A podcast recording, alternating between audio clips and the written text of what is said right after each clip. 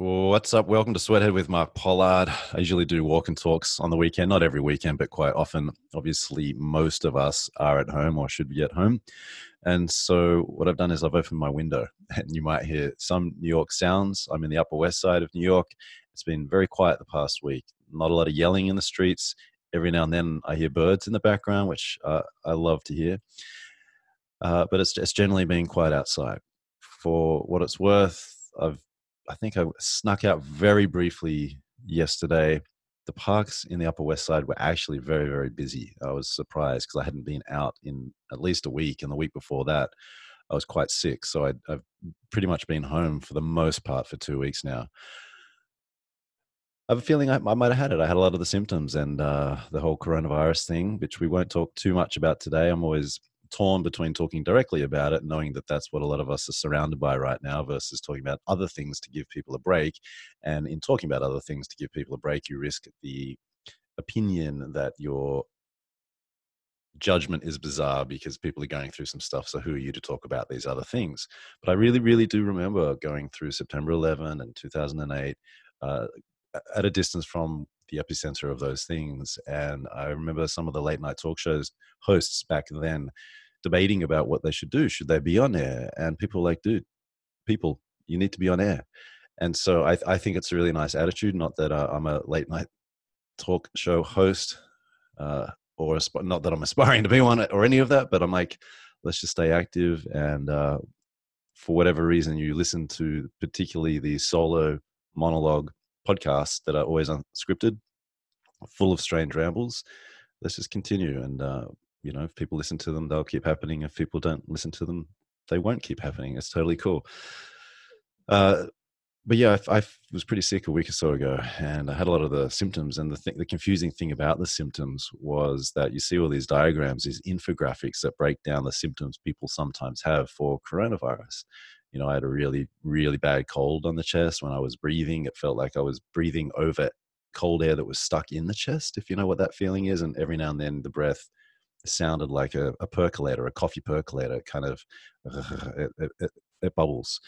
Uh, I was with uh, my grandfather when he passed away. And I know I tell that story every now and then. And uh, for the first time, I heard what a death rattle is, and it was I didn't didn't really know what one was. I hadn't heard it until my mid twenties, and so there's this sort of air going through the the lungs in a way that sounds slightly like a rattlesnake. Uh, when someone actually is in and has the death rattle, it's different. There's a different cadence because it, it's often like this huge breath in. I actually counted the seconds between breaths when I was with my grandfather back in the day, and then a huge breath out. And sometimes you're like, is there going to be another one? Are we doing this again? What's going on? And just you just hope that there's another one. Uh, like I said before, these are rambles. I don't usually know what's going to come out. So uh, I have a sort of, I've thought about death a lot over the years and uh, I'm relatively at peace with it.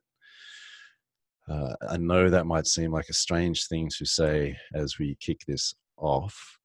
Uh, there are different schools of philosophy and spirituality that actually encourage you to think about death. So there's in I, don't know if this is like a Buddhist idea, but I've read books about meditation and, and Buddhism, and in one, at least one of those books, uh, there's the practice of waking up and meditating and repeating to yourself, "I might die today. I might die today. I might die today," uh, and if you start that way, I, th- I, guess the thinking is first of all you're just acknowledging reality because you really we, we don't know we don't know what's happening in a few minutes from now, let alone in, in weeks, years. So you might die today. And, and it sort of encourages a sense of peacefulness. And perhaps it's also suggesting that, well, if you might die today, why don't you go do something with that day, whatever part of that day you've got left?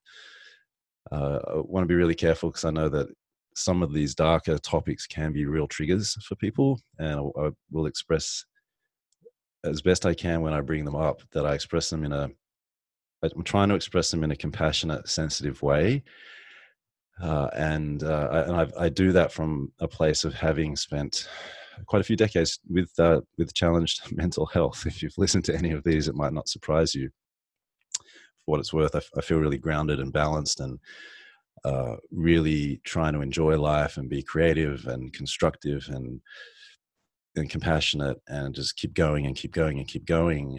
And when I hear myself talk the way I just talked then, and, and talking about these ideas, these ideas are a bit new to me because for a very long time I felt like an outsider. I felt broken. People told me I was broken. Uh, and the things that I felt I wasn't supposed to feel. And people told me that because you know what? They didn't have those feelings.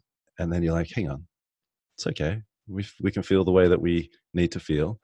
And we can build ways to try to cope with them, but maybe they're not always going to work. You can try to jam mantras into your head. For me, the word right now is the word contribute.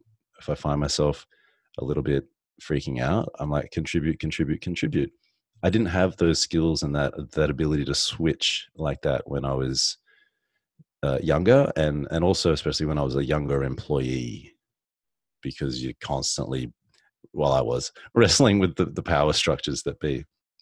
Whereas now I feel like I'm trying to exist in a slightly different reality, and it's a reality that puts hopefully creativity and con- contribution at its core. I'm not trying to sound noble. It's just these these are the ideas in my head you can obviously, in a very uh, an excessively self-aware and an excessively honest way, talk about evolutionary psychology and how most of what we do is a fight for a position in hierarchy, so status, a fight for resources, and potentially mating opportunities. So, when I'm talking about contribution and specifically contributing through creativity, I guess those other evolutionary psychology ideas, dynamics are also at play. I'm not going to lie, they're, they're probably at play, but I enjoy doing this. And doing these rambles and the writing and the drawing have helped me find my voice over the years, especially in recent years. And I say that just because a lot of people are going to be freaking out right now, while possibly, possibly also having a lot of time on their hands. And if you can somehow wedge some of these thoughts into your head so that maybe it's just an hour a day that you try to write or create or do something where you're not just fixated with the news or the social media platforms and finding out about the coronavirus count and all this sort of stuff. Just an hour or 30 minutes or 10 minutes or just a little bit more than yesterday to see if that can help you create a, a, beat, a cadence in your life. So that throughout all the other craziness, you can try to return to that beat. Don't know. You can totally reject everything I'm saying. What I'm going to do today is going to do a little bit of real talk.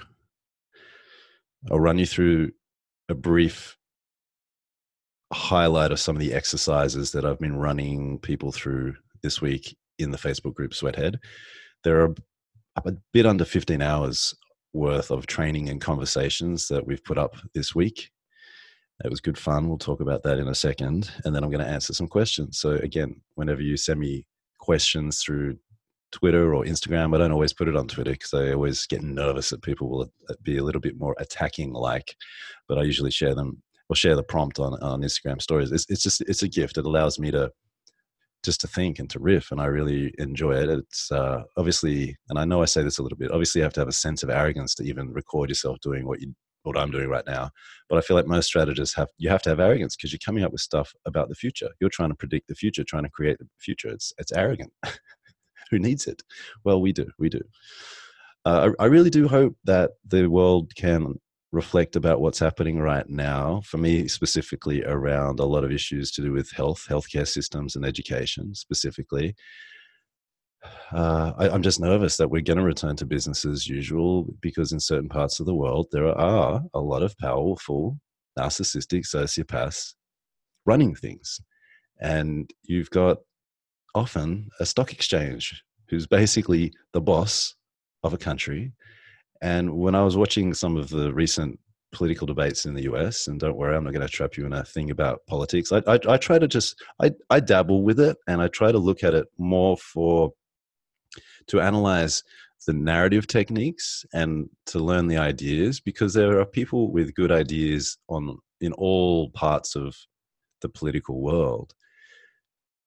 Uh, and so I try to learn from it where possible without getting too caught up in it slightly in, in, a slightly intellectually disinterested way where i'm interested in the in the content more than the format although the format can also be interesting.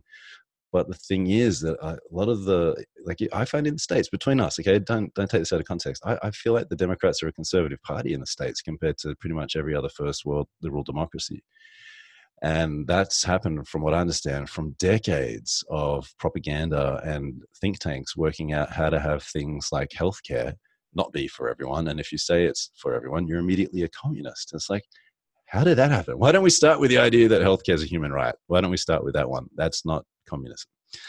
And so, look, I, I hope things change through this. And um, but I'm, I'm, I am nervous it's going to be business as usual because it's most people we drift through life and we want people to tell us what to do and that's what they do and we kind of outsource our lives sometimes to timesheets and sometimes just to banks. It's hard you know i don't say this stuff in like a ranty conspiratorial way but every now and then i'm sure it hits you hang on aren't i really just working for a bank here? Especially when you got loans or even if you're renting or whatever it is you're giving someone money who's giving someone money to a bank and it's not that you have to even agree with these ideas or whether these ideas are right or wrong. It's just, okay, maybe that one annoyed me. Why did it annoy me? Well, how can I behave differently?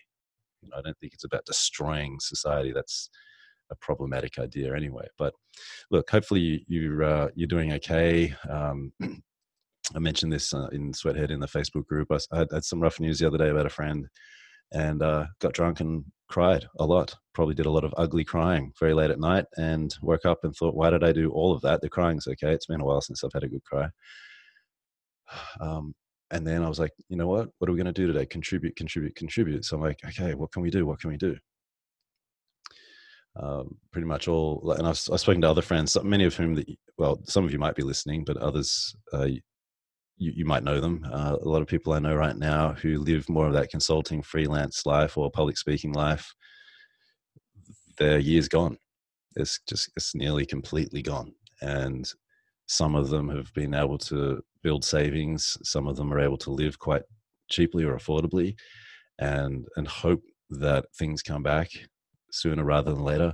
I'm not sure how we get back to I'll say normalcy, but I'm not sure how we get back to a sense of safety until there's a vaccine that's available in a widespread manner. Because from what I see, it's just going to take one or two people in a community for this thing to kick off again. So you know, I'm I'm thinking, and this is not best or worst case because I'm going to I'm going to do my best to use this time uh, as best I can, not knowing what the hell is going to happen, not knowing whether I've got it and if it's going to come back or if I all that kind of stuff and whether I've passed it on or all that's I don't know I don't know. But while I'm here, going to keep going, keep contributing, and and fingers crossed that we all get through it. I'm seeing there was a spreadsheet that popped up last night from uh, essentially the Portland advertising industry. Uh, I think there were about 80 or 90 people who've lost jobs this week uh, that were on that spreadsheet. And there are little initiatives like this popping up, and it's incredible. Uh, my heart goes out to all of you. You know, just if you are able to take care of your essential needs, your your loved ones' essential needs, money, uh, cash flow, loans, food, shelter. Um, you know, I, I hope that you're able to. I hope that you're able to. It might seem strange to do some real talk after that, but I'm going to do it. Uh, I post these little real talk things every now and then. They're not called real talk. I'm just using it as a label to, to Instagram stories. Uh, I woke up this morning and I realized that I hadn't expressed, and I was like, "What's on my mind?" And so I decided to express some stuff. And it's funny. I'm not going to use rude words today swear words or curse words. I say rude words now because I, in some parts of the world, people like swear words. You mean you like swearing on the Bible, as opposed to curse words, which is the the normal word in the US. But I, I, I would try not to use any of those words today. And what is funny is I sometimes drop these raw, rude, frank, philosophical jabs at people. And every now and then, it's not every now and then, I get quite a few messages back where people are like, Are you okay? Why are you so angry? You seem really bitter and it's like it's just a character like look at all the other stuff i put out there there's like love and compassion and kindness and contribution it doesn't mean i can't channel some kind of angry character and so uh, uh you know if i was actually an artist i wouldn't even reveal this i would just keep doing it but people seem to be concerned and i get messages from people in the middle of the night where they are and people kind of lecturing me about certain things i'm like hey relax it's all good it's all good. So i'm going to read you this little story I'm going to run you very, very quickly through some of the exercises I took people through this week. I'll answer some questions. And here's the deal I'm here. What I have offered is to anyone who's working with an organization or group of people right now who needs some help with strategy or advertising work. Uh, I'm around seven days a week, like you. And there are going to be occasions where I'm happy to jump on a call uh, or we can run a, a, public we can run a workshop and that could be private or public. I don't like big workshops. That's no secret. I've run hundreds of them over hundreds of them over the years. But if it's a couple of people on a call, we can do it. We can also potentially record it and put it into Sweathead on, on Facebook, which is about 10,000 10, people in it. It's a private group if you haven't checked it out, or we could potentially even publish it as a podcast. So, uh, oh, and the other thing is like I can try to bring other strategy people in and even friends who run other agencies or creatives. So the operations and organizing of that kind of stuff is not my strong suit. I was a digital producer for a long time, but it's not my strong suit. If you're listening to this and you're like, I got really good operational skills and you're interested, let me know. I've just put little messages out about this, uh, and and uh, and I'm yeah. So yeah, we talked to Bankuet B A N K U E T on Friday. We ran a little pub, uh, workshop. We we kept it. We streamed it. Sorry, didn't keep it. We streamed it to Facebook, the Sweathead Group. Bankuet uh, a startup that help food banks in the UK. And they help food banks get what they need when they need it. And we talked about some of the issues that people might have as far as giving money to food banks and what might block them from wanting to do that. And one of the main problems that we focused on. This is, you know, it's a relatively new startup. We didn't have a lot of uh, like formal research at hand, but the main obstacle, the barrier that we discussed was that people might not, or people don't, we'll say don't, but we made it up. People don't give money to food banks because they think people take advantage of food banks. And so we riffed on some thoughts. We ended on this on this language, which we're still playing with. It might need to get sharper. That the appeal to people would be that hey, essentially, you might need this one day as well. So you're not just giving. Well, there's two things. You might need this one day, and second, food banks aren't just about food. A lot of food banks actually fulfill other needs for people, like social needs, sense of community, and uh, connecting them to other resources as well. So that would have to be part of the story. And we we ended on this sentence or phrase of like feed your future self. And I think it, it might need a little bit of uh, muscle, a little bit more flexing, needs to be more specific. But if you want to watch a two hour workshop, you can. Uh, we'll probably, well, we are going to create some artifacts for it that we'll share as well. I was talking to uh, someone doing some strategy for a restaurant in uh, an Indian restaurant in uh, Edinburgh or and Glasgow today. So we're trying to work out how to help them increase their delivery services, uh, uh, the their delivery business. And then on uh, on Monday, and I don't think any of this will be necessarily public, but on Monday we're having a chat to an agency who's working with a brewery in Atlanta, Georgia, that's had to furlough something like 50 of its people. And we might talk about a campaign to help some of the independent breweries in, in that region.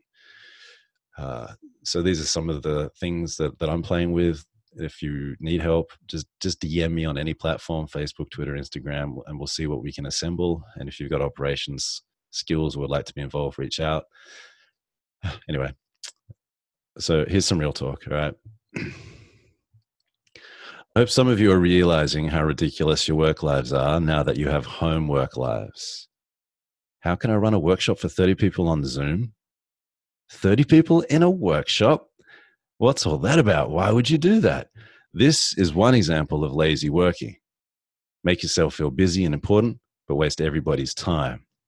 Nonsense. All your meetings, stop having them. The lazy and extroverted are controlling you shift your meetings to the afternoon, make them short. Time passes differently at home. You could work 9 a.m. to 2 p.m. with no meetings and be more creative and more productive. Your silly job titles, America. I hope all the meetings you continue to have start with self introductions and title droppings. After a while, senior, rising, associate, business empowerment, and an integration leader will look stupid coming from someone who might not even be wearing pants timesheets. If you love them so much, why don't you marry them? Your weak conscience. Some of you have spent years working for clients who are predators, who lobby governments for social welfare, and who take advantage of society. How will you keep justifying it after this uh, poo storm passes? We're watching. Management offsites. sorry, friends who work in management, they don't work, they don't work, they don't work, they don't work, they don't work. Often they are mud wrestles between a company's most powerful sociopaths. If yours aren't like this, then can I please come watch and decide for myself? Long hours and little vacation. Ah, oh, you're so special. Look at all that work you whisper to you to your timesheets, you timesheet lover. Why? Why do you just work? I know. I know. It's because you hate yourself, or worse, don't know who you are. Not studying. You arrogant little so and so. You are one of the world's fortunate people who got an education and then entered an industry which, for all its issues, can be fun and rewarding. And then you decided you knew everything and didn't need to keep learning. Now you're at home thinking, hmm, maybe I can learn some new stuff. But you could have kept learning new stuff the whole time. Not making art.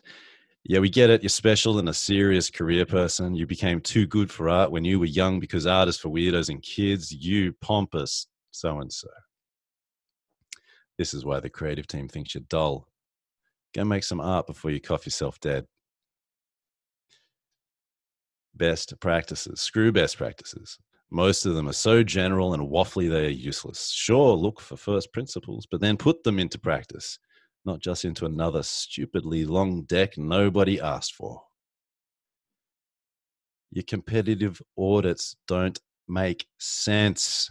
Stop abusing words like that. P.S. I love you. Enjoy your eccentricities. Create new ways to earn money. Take care of each other curse if you need to, move your bodies, teach each other, make that art, learn money, sleep, sing, read, love. So there's just some stuff I put on Instagram. It's always uh, I find the reactions to that stuff funny. I mean, first of all, I'm always appreciative that people would even read it, and then people, some, get offended and often i get told off like why are you using rude words why are you so angry are you drunk i mean i think i wrote that at 9.30 a.m just after waking up on saturday and it's, it's just honestly i know i'm talking about strategy and advertising and for some people you might roll your eyes at that it's just part of my creative practice i sometimes channel these weird voices and there's nothing wrong with it and if you think there's something wrong with it and you work in a creative industry maybe there's something wrong with you that's all i'm saying and the other thing is in comedy they could there's this idea this concept called commit to the bit now, again, a real art, like if I was actually an artist, I wouldn't tell you what I was doing. I would just do it. But I guess I'm not. I'm half stepping. Uh, but there's this concept called commit to the bit. And in, in comedy, if you're going to act out, if, if you're going to take on a role or act savage or broken, you do it in an extreme way and you don't half step it. So that's all that's going on there. It's just I'm playing with a different voice. It's one of me. It's not all of me. And even if I, I might have offended some, some of you might have cheered along going, yeah, that's how I feel. Or, yeah, I didn't realize I feel that way and now I do. Or, screw that guy. Who's that a hole? But the thing is, like, I don't even necessarily, be, like, what I just went through, they're not absolute truths for me. I'm just saying stuff to try to get, just to push people around a little bit. And it annoys me that I feel I have to explain it. So I guess you can work out uh, where my self esteem is on some of these things. But it's a bit of fun. And uh, when people reach out and they're like, oh, you know, slide three or story three, that's mine. I appreciate it because I, I, feel like for some people, it's going to give them language to think about their lives in new and positive ways. I'm just using an angry, authoritarian, grump voice to get there. That's all that's going on. It's totally cool. Uh, if you ever want to ask me about my mental health, if you see me not active online for a few days, that's when I'm like, I'm going through something. I, I learned that about myself a few years ago. I'm like, oh, I just don't feel like writing. You know, that's when I, I might have shifted into a listless phase, which I don't tend to do much now. Uh, I had a little bit of funk hit me in February, but winter does mess with me a little. And when I came back from France, I was in Lyon, which is right next to Italy, or very close to Italy at the very least. At the end of January, I was in this line at JFK for a couple of hours, and it was packed, and everyone was coughing and spluttering. A lot of people had face masks. It it felt disgusting in the moment, but I didn't realize that coronavirus was like such a big thing and it doesn't i don't think it would have taken a month or a month and a half to cat to kind of catch on but uh I can't even remember what I was trying to connect that to. But the point is, I had a really, it was a weird, it was a weird experience. So, selfishly speaking, I just hope that the lines and airports are more hygienic in the future. A lot of the other countries that I go to, not all, it's it's way easier than the US. I, I feel like the US, the TSA is quite punitive. And I know I don't know if people listening to this work with uh, parts of the American government or with the TSA, but I, I, know there are I know some strategy people who work with them, and the focus is usually on trying to get people to come here because when certain political parties get into power or they say certain things, often international tourism drops. And so they, they want people to get here, but the customer experience isn't good and then you, you're like hang on it's a customer experience to come through a border. I mean it's one way to look at it and not a not a bad way to look at it as opposed to it being something like more akin to a prison like experience. All right saying words now. Just saying i was i was i was riffing today oh sorry this week uh in one of the sessions and uh i i've thought about this one a little bit lately too because i thought i was talked about death earlier. It's okay. Everything's okay. But I was like, I think I want to be cremated. So I was like, on my deathbed, send me jokes because uh, I want to die laughing. I want to die with a punchline to the head, figuratively speaking. Figuratively speaking, and then please check that I'm dead before you do anything with my body, and then burn me. I want to turn into ash. I want to fly through the universe. There's so much more for me to see, and I can't do that underground. And then, don't mourn. Just make art, sing, dance, hug each other, go do some good stuff. That's kind of it's in public record now, but uh, they're my instructions. Gosh, when I talk about death, I get distracted. I was uh, it's a difficult topic. I, I feel like we need to be able to talk about these things. If you ever want to talk about it with me, you're more than welcome to. So this week we had five days of about one and a half to two hour sessions live on Facebook. Sometimes the streams work, sometimes they didn't. Sometimes I could share my de- uh, desktop. Sometimes I couldn't. I wanted them to be more collaborative, and then it was it just proved problematic because I was going from Zoom into well Chrome initially, and that didn't work. So then into Facebook, I spent probably like seven hours actually trying to work out how to get the stuff to work. Uh, Monday we went through ideas, problems, and insights. Tuesday, we went through audience definition, interviews, and campaign ideas. Wednesday, we did mind mapping. We talked about propositions and writing. Thursday, we looked at presentation structure, CVs, and portfolios. And then Friday, I did strategy upon a strategist, which is a session I first did for ZMelt in India, in Mumbai, Bombay, last year. And uh, and I've, I've, played with the content ever since. I've often ended the strategy mega class with Julian Cole with a, a dabble at 10, 15 minutes of it because I always get nervous that when I share my stories or how I feel or, you know, mental health challenges over the years, I, I get nervous that I'm going to trigger people or that I'm going to inflict people with just stuff they don't need in their lives. But the more I've done it, the more like I know. I know not everyone in a room would be like, "Oh, thanks for that," but I've had enough feedback over the years where I'm like, "Okay, I'm going to keep stepping it up." And then at the end of last year, uh, with the help of Brian Kelly, we did a probably a 90 minute event in New York with no presentation where I, I wanted to use people as the presentation to demonstrate some of the ideas. And I told stories that people I live with don't even know about. And uh, again, I feel conflicted every time I do this stuff because I'm like, nobody needs this. Who are you to do this? Why can't you just move on? That the thing is i've been in enough rooms now that when you set the tone with really honest candid stories it's amazing how quickly other people have at least two or three reactions. One of the first reactions is like oh damn it's not just me. And that's really powerful. If you feel it's just you and you've been around people who shame you for how you are or repress you or don't want to hear you and then you're in a room of people who can share fluidly like that it's like oh my god i feel so relieved. My people they exist it's a very similar dynamic that draws people to communities and events such as Comic Con or whatever interesting little communities you're in, right? It's, it's true. The other thing that happens is uh, people are often immediately able to share their own stories because the tone has been set. You know, if someone comes out and overshares, uh, for a while, it, for many people, it's not as difficult as they might have expected to just share one thing not for a while, that just briefly. So that's really interesting. And then the other thing is like people come up afterwards sometimes with a tear in the eye, or and it could come through a message later, just a, a gentle message like you know, it was just nice being in a room of people like me, being able to share these stories. It makes me feel less broken. It gives me a sense of optimism and hope. And those words that I just said right there, you put them on a piece of paper, you might roll your eyes at them. You might think, oh, how corny, how cliche. But when you feel it in a room, it's pretty amazing. So I'm going to keep the videos, they're raw, the videos and the PDFs from this week up in the Sweathead Facebook group just for a little bit of time. The user experience with the Facebook group is not amazing. Uh, the laptop or the desktop experience and the mobile experience are also a bit different, but you can go to the video or videos tab in Facebook to find those videos. You can also find the PDFs in the PDF tab.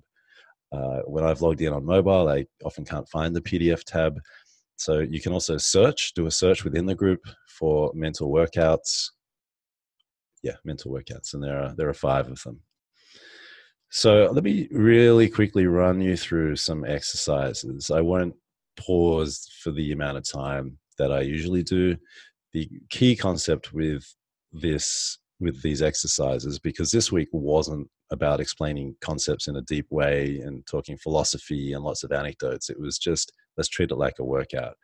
And the main idea that we're playing with here is deliberate practice, which uh, I, am not sure who coined it, but I've read a little bit of uh, an academic, I believe down in Florida, K. Anders Ericsson. And deliberate practice separates the most elite from the mere elite. And it requires three things it requires someone with some kind of experience to break into pieces the required skills that you need. Two, it requires an organized set of practice sessions to focus on these skills in ways that are meaningful and not mindless. Three, it requires a coach or a partner to provide quantitative or qualitative feedback. So some of the stories that often get told, and I am aware that I'm repeating myself. And in these in these talks and any training I do, I will repeat you know 20% of the things because they're this, they're in my head and they just come out.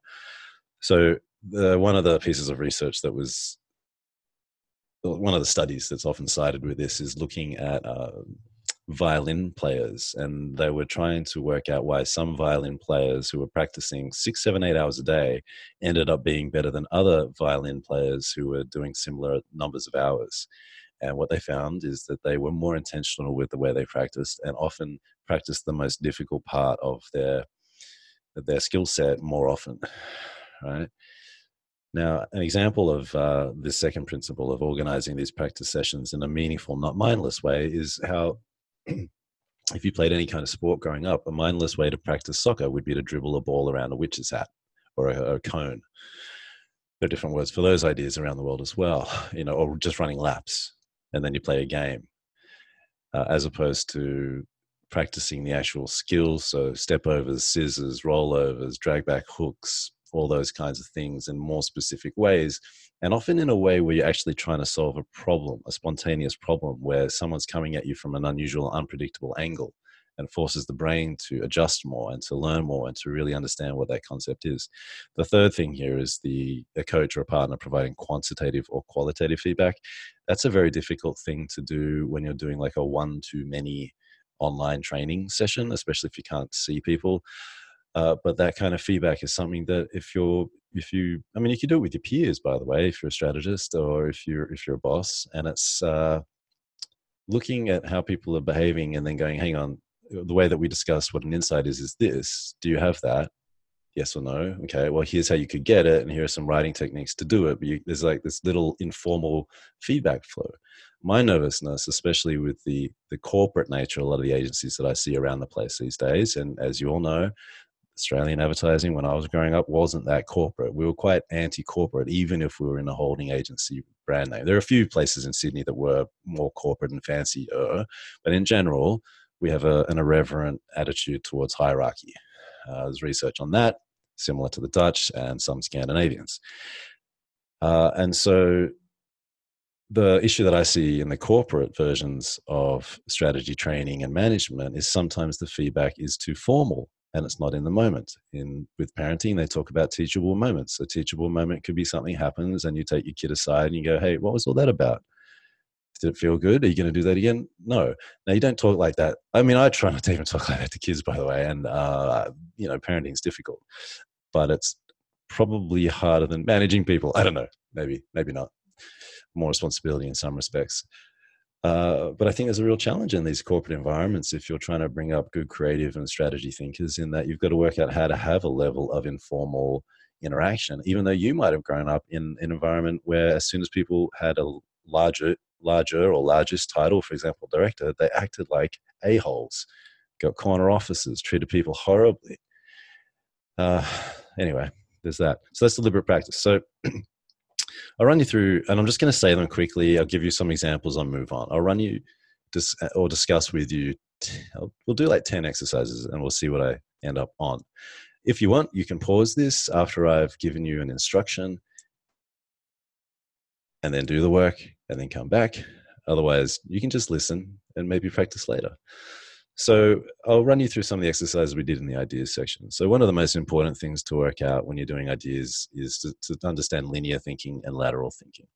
Different philosophers, as typically philosophers, different creative minds have different language for these things. I accessed it through Edward de Bono, who wrote about these things a very long time ago. Linear thinking is going down a line of thought. You think of a topic and you think of what you associate easily with that topic and you write it down potentially in a line. So, what you could do is give yourself 60 seconds write the word watermelon on a piece of paper, and then think of 10 things that come to mind when you think of watermelon. Could be teeth, you know, when you bite into it. Biting into it could be another one. Seeds, green, pink. You just start with really obvious stuff. That's all that's happening there. So you could go that and do that for about 60 seconds. Another one that uh, I enjoy doing, and I do this when I'm writing and thinking anyway, is opposites. The exercise, again, and I'm going to use watermelon again, is to think of the word watermelon and then give yourself 60 seconds and list 10 words that are possible opposites of the word watermelon. And what this is encouraging you to do is to argue with reality, which is what creativity does. You don't realize this, do you? You're coming up with ideas, and ideas tell the world there's a different way to be.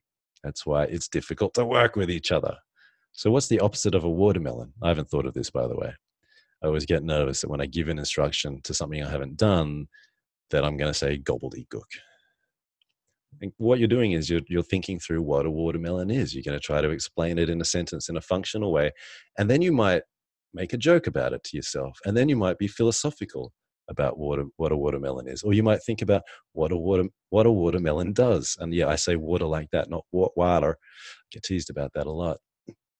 So for some of you, a watermelon might be a fun way to quench your thirst on a hot day. Well, what's the opposite of that? It would be to feel or increase thirst on a cold day. So perhaps for some of you, I don't know if this is going to work, the opposite of watermelon is salt. Or you could make it funnier. Doesn't salt make us thirsty?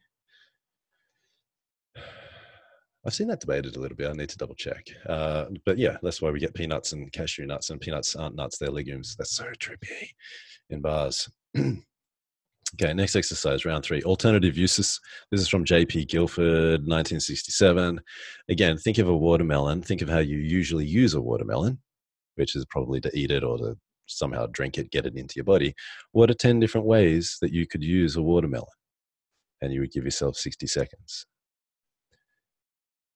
So, yeah, an obvious one would be weapon. Well, what type of weapon? And you'll often notice that the first round of alternative uses, you're using one or two word answers as opposed to going a little bit deeper. So, uh, I don't know what's going to come out now, such as if the apocalypse comes and watermelons survive and then aliens arrive on planet Earth.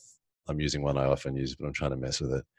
And we don't have any weapons. We can use the watermelons as weapons and we can throw them at the aliens' heads you just sort of stumble your way through it and then you work out how to make it better and give it a name. So that's round three alternative uses.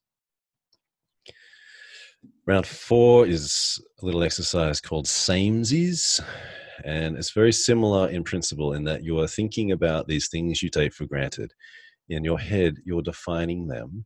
You're thinking about your philosophy about them, you're making jokes about them, you're breaking them into pieces and then reassembling them in new ways, potentially with some other topic or object, and that is the act of creativity. So, you could give yourself 90 seconds for this if you want. List five ways in which these things are the, are the same watermelon and timesheets. How are they the same in five ways? Yes, I could soften the language and make it more accurate and say similar, but I'm saying same. Another thing that's useful is to actually think about things that you take for granted and to actually write down your definitions of them. Most things, as you look around you right now, are ideas. Ideas bring together things that don't usually belong together in novel and useful ways. So, explain a watermelon in one sentence.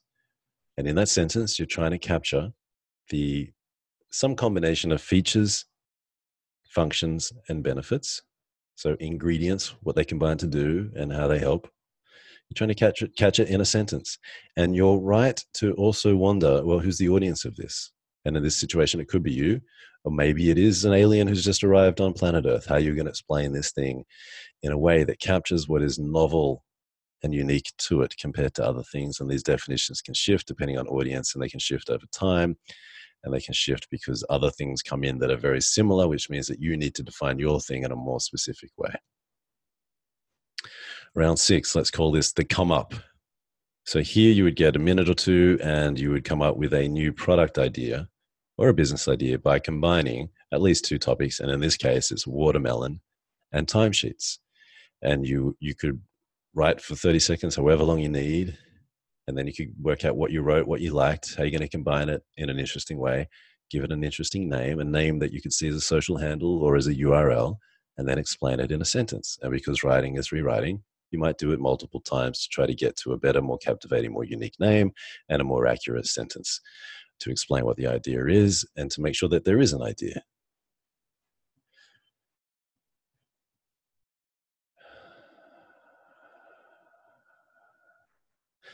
Okay, so that was what was that? Six. I'll do I'll do you four more. Yeah, that was six for ideas. I'll do you four more. So we'll talk problems briefly.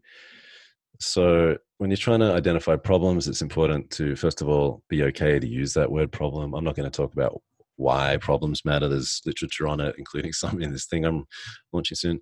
Uh, but let's say you're dealing with an issue with work from working from home motivation and you're the audience and you need to change yourself. You need to essentially develop a strategy for yourself.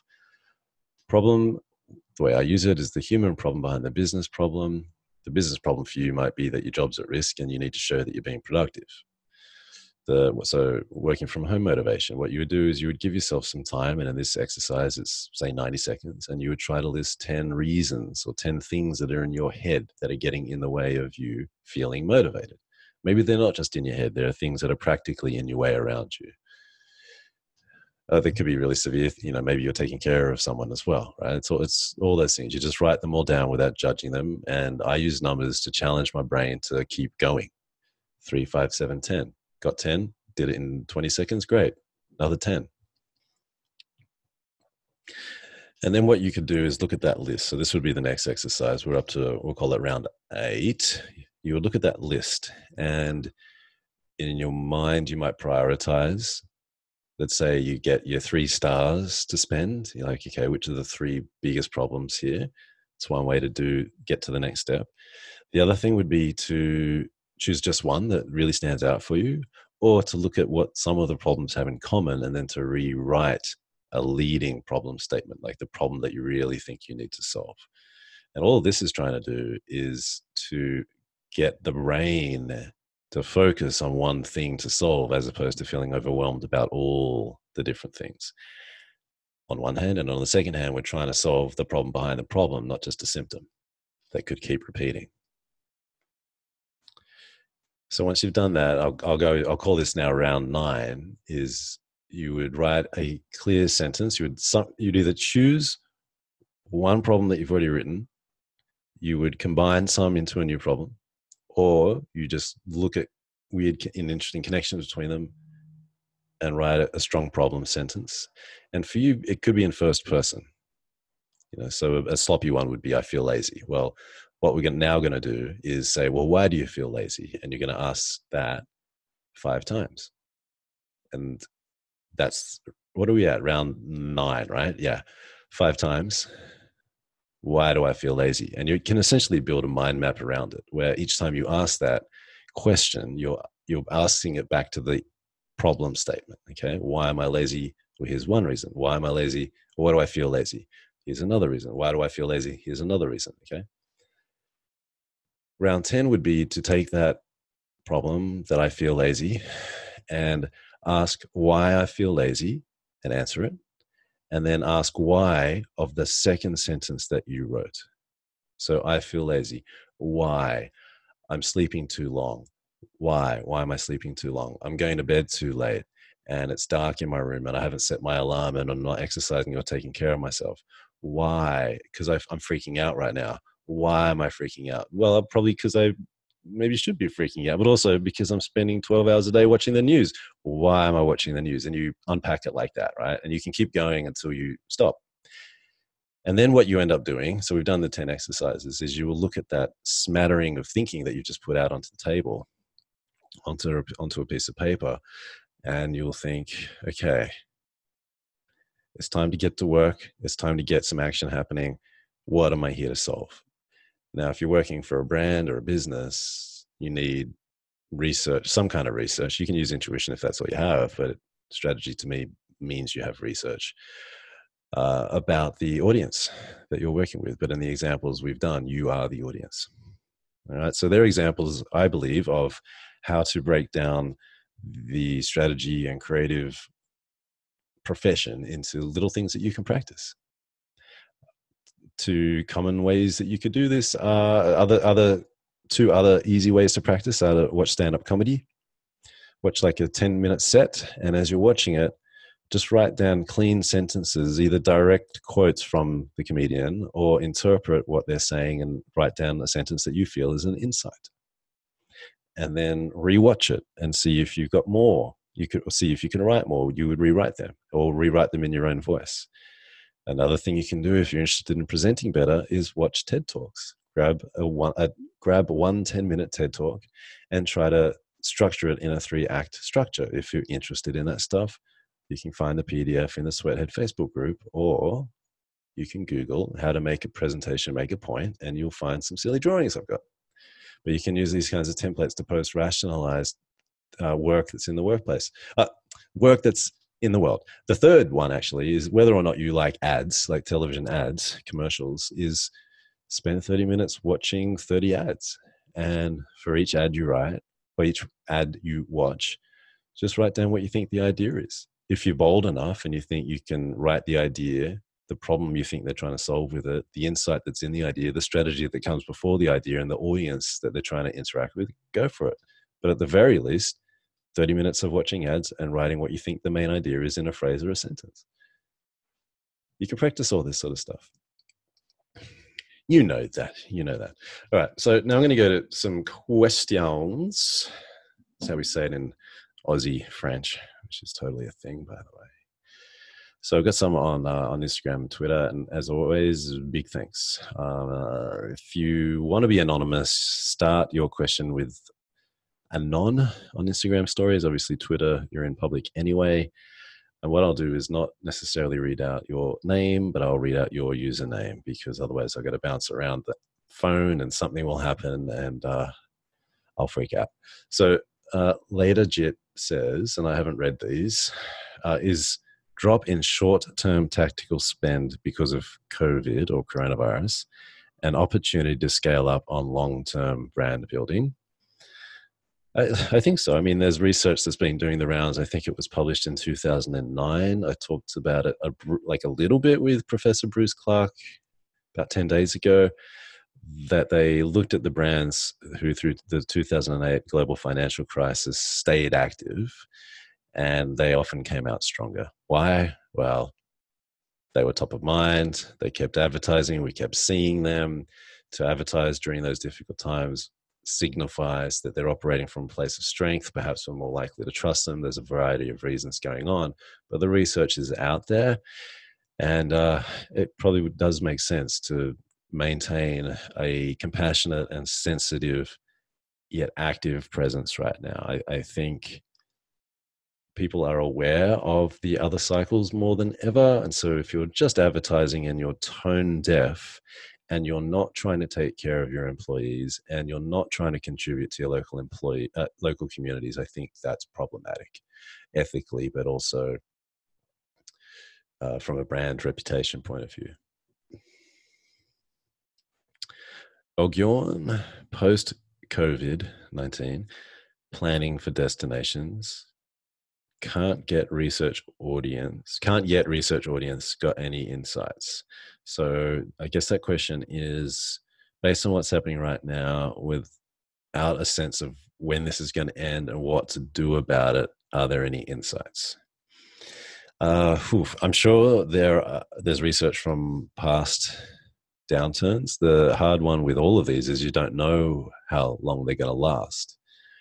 Uh, I would connect this to the question before, and it's and also some of the things I stated earlier, which I, just think sanity for some of us right now, knowing it's going to be difficult, knowing our communities are going to need help and support, is to try to get your house in order. If if you're able to, you know, a lot of companies, I, I is this right? Like I saw America had shed almost a quarter of a million jobs on one day recently, and I think I saw this on the same. I dip in and out of the news. I'm not, in fact, like I don't stare at it and let it hypnotize me. I think they're predicting a couple of million job losses very soon, very quickly. So when I say things like, you know, try to get your house in order, it can seem very naive and, and, and tone deaf. But I, I think if you're able to hang in there uh, and you're not freaking out and uh, there's a level of functionality versus dysfunctionality in your life to as a person or a, or a company to try to work out how to come out a little bit stronger. That's why I think a lot of people are talking about learning, getting the portfolios together, maybe working out how to launch different revenue streams for themselves in the future. I don't have anything, nothing specifics coming to mind as far as travel. Uh, there's going to be a bit of racism in the air. You know, you, you hear a lot of people saying, I'm not going to eat Chinese or food, let alone go to China. And, uh, you know, sometimes that ricochet will cover into more Asian countries than just that one as well.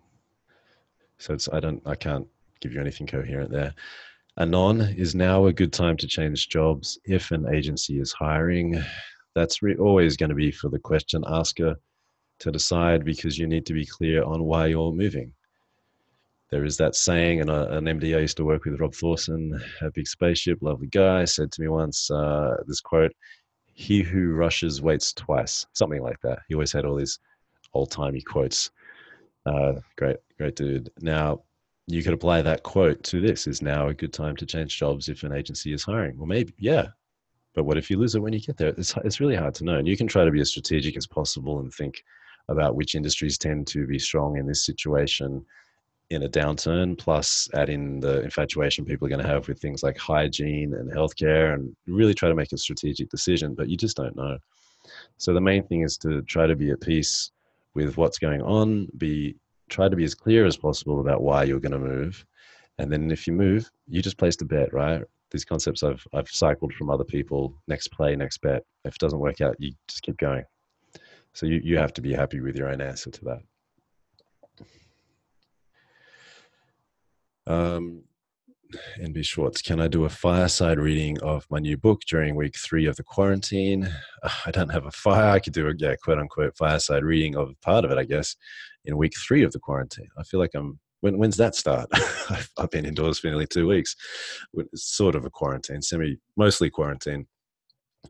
Uh, I'm expecting the book at the end of June. We've definitely had some delays. Some of the factories are being closed, and we've had a bit of back and forth. But I'm currently expecting the this book, "The Strategy Is Your Words," in the US the last week of June.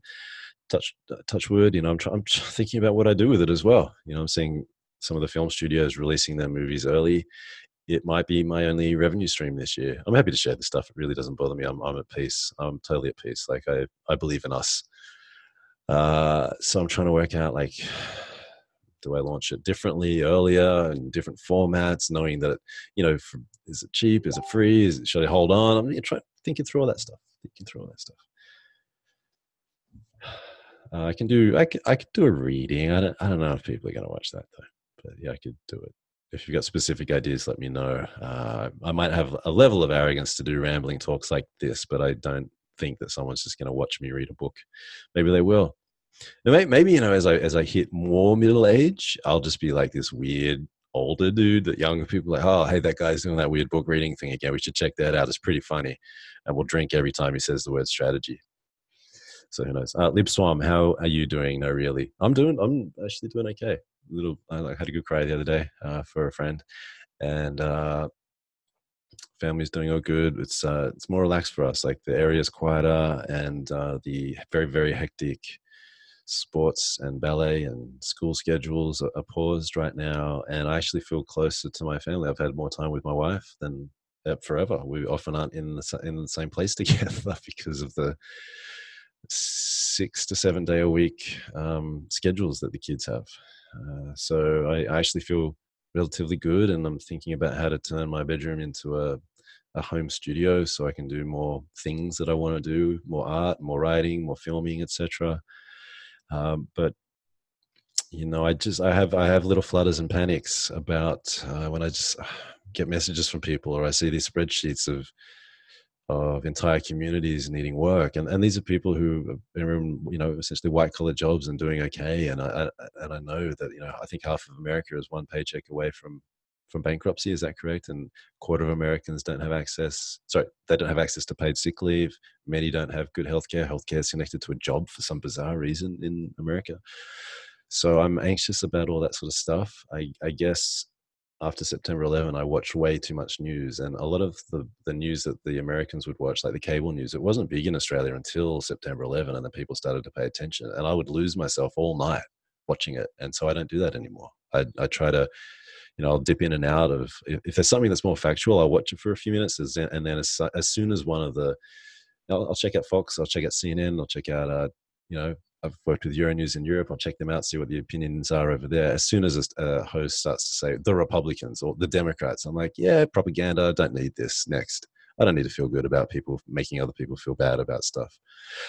Uh, so I feel hey, I'm just trying to contribute and stay sane and uh, yeah, um, I feel relatively at peace. A little bit sad, a little bit panicky, but mostly at peace. And for me to say that is a big, four decades long achievement. Len WP3, what can a planner better scale in order to be an anarchist at the margins? Well, I think you're going to need to scale alternatives. an anarchist at the margins. I don't. Is that really an idea? Can you be an anarchist at the margins? That just means you're like the crazy person in the corner. Look, I think what you're talking about there is you're just using. I, I'm imagining you're using the word anarchist in a dramatic way to really talk about the idea of pointing out to people that there are other ways to be, which might defy their existing understanding of the way society, companies are ordered, and their hierarchy, right? Their structures. So I, I think it's uh, a planner in the margins. I don't think the margins are where a planner needs to be. I, I think you don't have a job or a livelihood very long if you're in the margins. So I challenge the question somewhat. Uh, and the thing is, it's very easy to be an outsider and saying, oh, all that stuff over there, and you're pointing at the whole world. Yeah, we got to tear it down. We got to burn it. So, oh, yeah, you, you got a big match, do you? You're just going to do that. And then what are you going to do? Oh, whatever we want to do. Yeah, well, guess what? A lot of sociopaths and psychopaths in the world. You want them to do what they want to do because they're going to eat you. All right. That's what's going to happen. So I think the anarchist and the margins, complicated ideas, and it depends how uh, how you're meaning those words. If you mean them as they are, or if you're using them in a hyperbolic way, I think planners have to operate with their empathy and compassion. And okay, maybe part of your self talk and ego is like, I'm so ahead of other people. I see things that other people don't see because I'm amazing and all that kind of stuff. Well, cool. What are you going to do with it? Either be the change you want to see in the world, or you got to bring people along, and that change could take a long time to bring other people along for. So I think it's a it's a, a, an interesting question, but problematic. Some of the some of the ideas without understanding specifically what you mean. Uh, Alvy Knight asks about the real cost of strategy work. I don't know what that means. Does it mean how much to charge for strategy work? Yeah, I don't, I don't know. So typically, there are three main ways. I know my threes. Sometimes I'm like, there are two things here, or three things here, and then my brain goes, okay, let's go find them. Let's go find them. Look, there are three main ways to charge for strategy work, and I don't know what the real costs are going to be. One is by hours. To to the second is value based fees. So you think about what you think you should charge, and part of that will probably be informed by hours. Part of it will be informed by what you think you can get away with, and part of it will be informed by your competition. And then a third common idealistic thing is to get some kind of equity or phantom equity in the company. And look, I that sounds cool. I've heard this stuff for ages. You know, you hear a lot of planners like, oh, I just want to, I want to do, I want to work with more purposeful organizations and charities. I'm like, I've worked with some, and they're they can be really political, and it won't be this uh, this beautiful ride down a clean and clear Venice canal like you think it's going to be. It could it could be really frustrating, and you could be dealing with master politicians, with like families who are in the political world. That you're definitely going to find that in New York and London and most major cities. So of those three, and there are probably other ways to do it. You could do like a what's it called, like a mixed fee model, which could be part of those three. It could be those three things, a little bit, a little bit of those three things together. Typically, how you're going to work out costs is you're going to work out your deliverables, work out how long it's going to take you to do, work out your hourly rate, and that's often a ratio based on a percentage of potential utilization of the employee multiplied by could be like two and a half.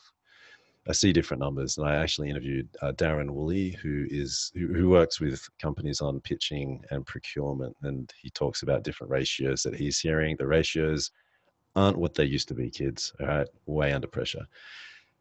And then anytime you price your stuff, I don't know if this is a useful answer. You price it, you sell it. You might have to negotiate, and then you just have to be happy with it, and you learn for next time. But price it in a way where you're like, okay, that's enough. I can I can work with that. It feels respectful, and then move on, do the work, and then you learn for the next time. And you might get more and more confident, or play with a different different uh, pricing model. Hope that was useful. Mariana Kotlier, how do I lead and manage a team through shitty, anxious times when I am also anxious? I feel that action is really important and getting people to do so first of all empathy is going to be important acknowledging that it's, it's going to be difficult and anxious times yet we want to operate in spite of them. If someone's really caught in a pickle uh, you know maybe you can lend additional uh, more aggressive emotional support or connect them to someone who can so that that's probably the first i was going to say line of defense it's probably the wrong language but that's the first thing to think through then you want to keep people active. You know a brain that's not active is going to struggle.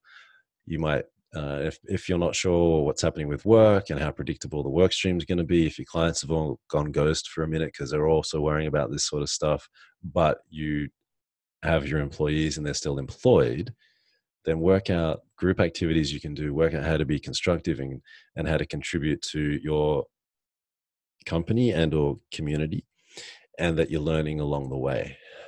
I would recommend everybody, if you haven't read it already, read Viktor Frankl's Man's Search for Meaning. Uh, and really, one of the main morals, or the one of the main ideas I took out of that is because he he was in concentration camps uh, during World War II, and he was a psychologist. And uh, and I've seen a little bit of debate about the veracity of some of his uh, stories online. So, and I don't have a point of view. I don't know, but it's a good book. It's worth reading. And his point is that in the concentration camps, when people he was with lost hope, they didn't have a story to tell themselves about why to live that often they would not live very long. Uh, a little bit dramatic based on what we're going through now. The point is that you have to manufacture meaning for yourself. And then meaning, I believe, is best reinforced by having actions where you're doing stuff to make that meaning happen. So I hope there's something useful there. It also really like me talking into a microphone, way easier to think of these things and, than it is to sometimes do them in the moment. So, best wishes. Epic Chris, what's your biggest tip when freshly starting as a strategist? Uh, well, know you don't know anything, but also know that you're there to learn your skills as well as to learn about people. Can be a really fancy job for some people, and it deals with knowledge and wisdom, information and data as well but I think you're going to get in your own way if you think you know everything. But also know that the job is to go find out. And one of the most beautiful phrases you can say into in a meeting is like, "I don't know, but I'll get back to you." I don't know, but I'm going to find out. And that goes not just for strategy folk, but for producers or account managers who are often intimidated by not knowing something because they're supposed to know and then sometimes they put their teams and companies at risk through decisions they make on the fly without saying oh, well, oh let me go find out. It's a great question. I'll come back to you. They were the, they were the first thoughts that come to mind. The teddy collie how to get into strategy if you don't give a pig's ass about pop culture. I don't think you have to care about pop culture to get into strategy. I, I, don't know there are any gatekeepers saying no CVs or portfolios or people through this gate unless you care about pop culture. I think it's a difficult idea for you to hold because you've made a, an ethical, moral adjudication about the world through that. Because otherwise, you wouldn't ask that question. Uh, or you're going for the wrong jobs. But you're going to be interviewing people, hopefully talking to people working on projects where you might really not understand or even have any interest in what the people are doing. The problem f- for me f- with that attitude, I'm being a little sharp, Teddy, I'm saying it from a place of compassion, is that your role is to try to understand people and it's going to be more useful to be compassionate as you try to understand them than judging them. So it sounds to me with that question that you're either using that question as a way to defend the fact that you haven't been getting jobs and to make yourself feel better, or you're judging people and that's not your job as a strategist. You need a level of disinterest. And that can be a cousin of compassion. But to, you know, I've seen this like a bunch, especially in the New York world because there are people here who are super fancy, even in, in, their twenties, and they judge the people that they're writing a brief for or on. And it's like, whoa, stop that! That's not that's not what it's about. You're either doing it because you don't uh, know what your job is. You're making these kind of judgments because you don't know what the job is, or you haven't done the work and you're just trying to like give yourself a reason to not actually go do some research. Like, what's all that about? So, just be careful with that one, Teddy you might be trying to, to defend your ego with it as opposed to getting to a place of uh, not ego disillusion disillusion dissolution dissolving whatever but like you're supposed to care about people and if you if you really aren't interested in people then don't try to be a strategist. That would be a very weird riddle for you to solve. Uh, i'm going to jump over to twitter now i'm not sure how long i've been going for. Uh, I'm, it's funny because I've sort of had enough uh, messages from people over the years that th- this kind of talk is partly because I've got this deep, rumbly monotone voice. I'd imagine is probably good for putting people to sleep. And if that's your use case of uh, my podcast, I'm more than happy to play that role. uh, I don't assume that people are listening to this because it's a, a, fount of incredible, the incredible infinite wisdom of the world. It's just uh, I'm a character for you, but thank you for spending time with this character. Uh, Adam Pierno, he's my friend over in Arizona. He's written a couple of books, one of which is Overthinker. We've done, uh, we did one event together in Chicago a few years ago. He is saying, I'm wondering about how strategy maintains order and influence with a decentralized org and team. Yeah, it's, uh, you know, you got kind of control order versus decentralized sense of lack of control because part of what that is is it's it's not about control or order. Like how much do we really control? We don't control the future. When you're doing strategy work you don't control the future. You're uh, hoping that things work out. And honestly if you ever think you control the future because you're an incredible strategist you're ridic- it's ridiculous. You know you look at some of the top for me i do pay attention to soccer slash football. You put a couple of the best teams in the world with some of the best coaches in the world with access to more data and analytics and more specific data and analytics than any of us could ever get they still don't know who's going to win. So who are you to know who's going to win and what's going to happen? So i really think the uh, the theme within that question is how do you have a sense of order and influence? Uh, and so that just depends on your people who you've hired what kind of people you've hired what level of uh, notification or feedback you need if you're managing people to have a sense of control. And so that's potential. It might lead to a whole new generation of. I'll, I'll use the phrase like body language, but a whole new generation of ways to signal that you're working and that you're getting things done. Because again, this stuff can sound really conspiratorial, but like a lot of our offices are designed as these surveillance systems the open floor office. The two main reasons for that, and it's not for collaboration, the two main reasons for that is you can get more people into the offices, so it's cheaper per head. And that's totally fine. It's totally legit. It's not that this is a wrong idea. And then the second one is surveillance. You know who's at work, you know who's not. You can walk over if you think they're not working. So the question within this one is really, or the theme within this one is how do you give a sense of order, influence, and action when you can't actually watch people and whether they're working? The deeper question within that is, I think, how do you get people to feel that they're doing meaningful work? And how do you attract self motivated people and help them stay motivated and accountable to each other? That's probably the deeper question. Uh, Jeremy Singer asks, How do you think strategists can add more value to clients or to the agency if this turns into a deeper recession? Well, I think it's about applying critical and creative thinking skills, hopefully, to more of the business, different business models, different ways to earn money. Uh, and strategists are often at arm's length from the businesses in which they work, let alone their own clients' businesses. And most of the chat is going to be about generating cash flow. So, uh, what are ideas that strategists can try to generate cash flow? And, or if they still have work and if the clients and the agency survive, how do you try to help them build a brand that is respectful of the world as it goes through this trauma and in a way that it can potentially come out bigger, but not bigger because it was a predator?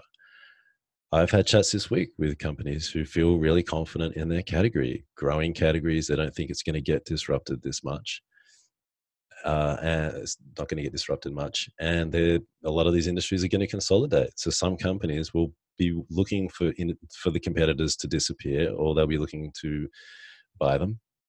And uh, you know, just hope that people take care of each other as they're doing it. I mean, you can't run a bankrupt business, so people are going to be the main cost for a lot of businesses, especially service-based businesses. Like there's, you know, just so I think developing different revenue streams, different ways of paying. Uh, I'm thinking through some of this stuff with what some of this, with some of what I'm doing as well, slowly and gently. And then how do you build a brand that can sustain, and then potentially looking at ways that people are using products and brands in, in probably in new ways under dramatic pressure. So, you know, for example, what some people call edge cases. There might be products out there that have a very conventional use, and then because of what's going to happen, people start using them in really inventive ways. Well, how can a company deal with all of that?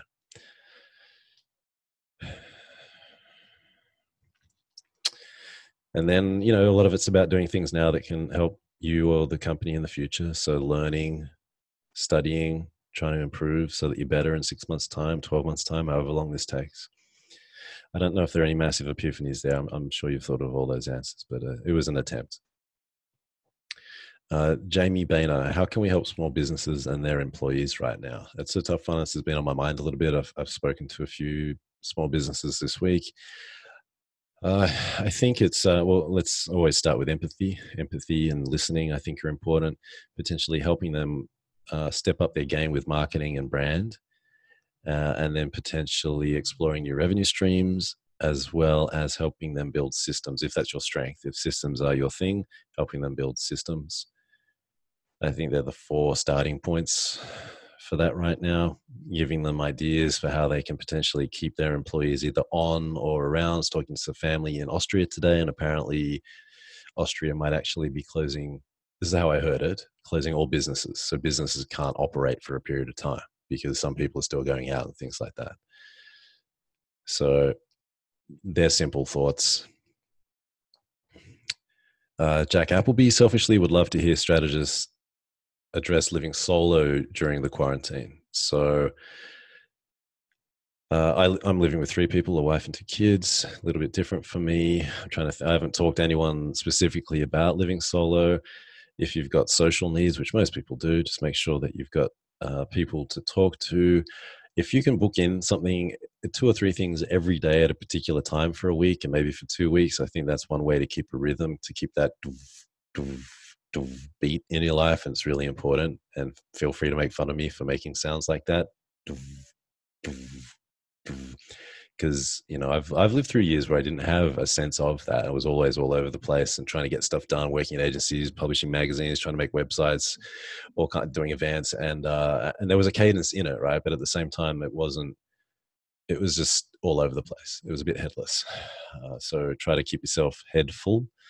But we can get some. I know you know a lot of people, Jack, and welcome to New York again. But like we can get people together and have a chat about that if it's something that other people are interested in. Dave Racine, how do we need to think about the retail channel now, its interfaces, and increasingly cashless society? Well, look, I think the challenge with any of these questions, which is, uh, is that they are supposing that what's happening right now is really going to have a lasting effect, and that we might not go back to business as usual. My hunch is that we're going to go back to business as usual. There will be a few new behaviors that come out of this, potentially people won't shake hands for a little bit of time, or some people might have to learn how to use yeah your conference call technology more, or buy things digitally and they hadn't done it before. Uh, I mean, retail channel it can be anywhere, right? And that's why I think you know over the past two years, especially, I've worked with companies or I know know people who are you know pr- pretty successful entrepreneurs who started direct to consumer brands. A, f- a few years ago they were all getting told that you you know you've got to get onto amazon and you've got to do deals with walmart and all these things. And then after a while some of them like you know what? I just want to be direct to consumer through my own website because when someone buys something on amazon from what i understand this is how the conversation went I don't know who's buying it. I don't get access to the data. Uh, sometimes they can't control their prices in the same way. I, I don't know if this, if this is true. Or a company in these people is like a company in China is just going to knock me off as soon as they see me on Amazon, and they can just go against me immediately because there's no the copyright laws are uh, more lax there. So I, th- I, think it's going to be more of the same. Uh, just you know people you need. I think you need more control of your own presences while also working out how to use the social platforms. Mm. Uh, there's two more. Julie Q or Q uh, maybe you've already covered this, but how do you even do strategy when your reality changes day to day? Most businesses throughout their 2020 projections redid them and threw them out again. Hmm. I think that's I think that's fine. I think there's a couple of things there, and that at some in some way, a strategy for a we'll call it a brand or a business is a piece of philosophy. It's like what's the philosophy of why we exist? What's the operating system, the values, and all that stuff? So that could still be in play, or you just have to throw in a little bit of uh, like more research more data about what's happening right now and then you're just running different tactics uh, and maybe you need to shift your quote unquote strategy on a page if it's on a page every three months but there'll be something that's still true to the business that anchors it otherwise it's going to come across as being fake so it's it's a good question it's a tricky question in a way because so for example okay uh, one of the phrases that I often use is for Sweathead, I want to help people who think for a living live. Now, I'm going to keep doing that because it's Sweathead's a piece of self expression for me. And I'm this week we ran on, you know, it's like 15 hours of uh, videos online. And tonight we're running a couple of uh, chats on Zoom for strategists who want to hang out with each other. It's, I'm still going to keep going. That's different to someone who's in a bank who's dealing with and i'm focusing more on brand than business strategy here but like you're in a bank and you got some fluffy thing that's like better together yeah you're not going to know how to execute it because there's no point of view helping people who think for a living live it's simple it's not incredible but it's enough for me. I know what it means. Better together? What does that mean? I don't know. So it's a good question. Stay active run experiments try to treat each other with compassion and then next play next bet next play next bet.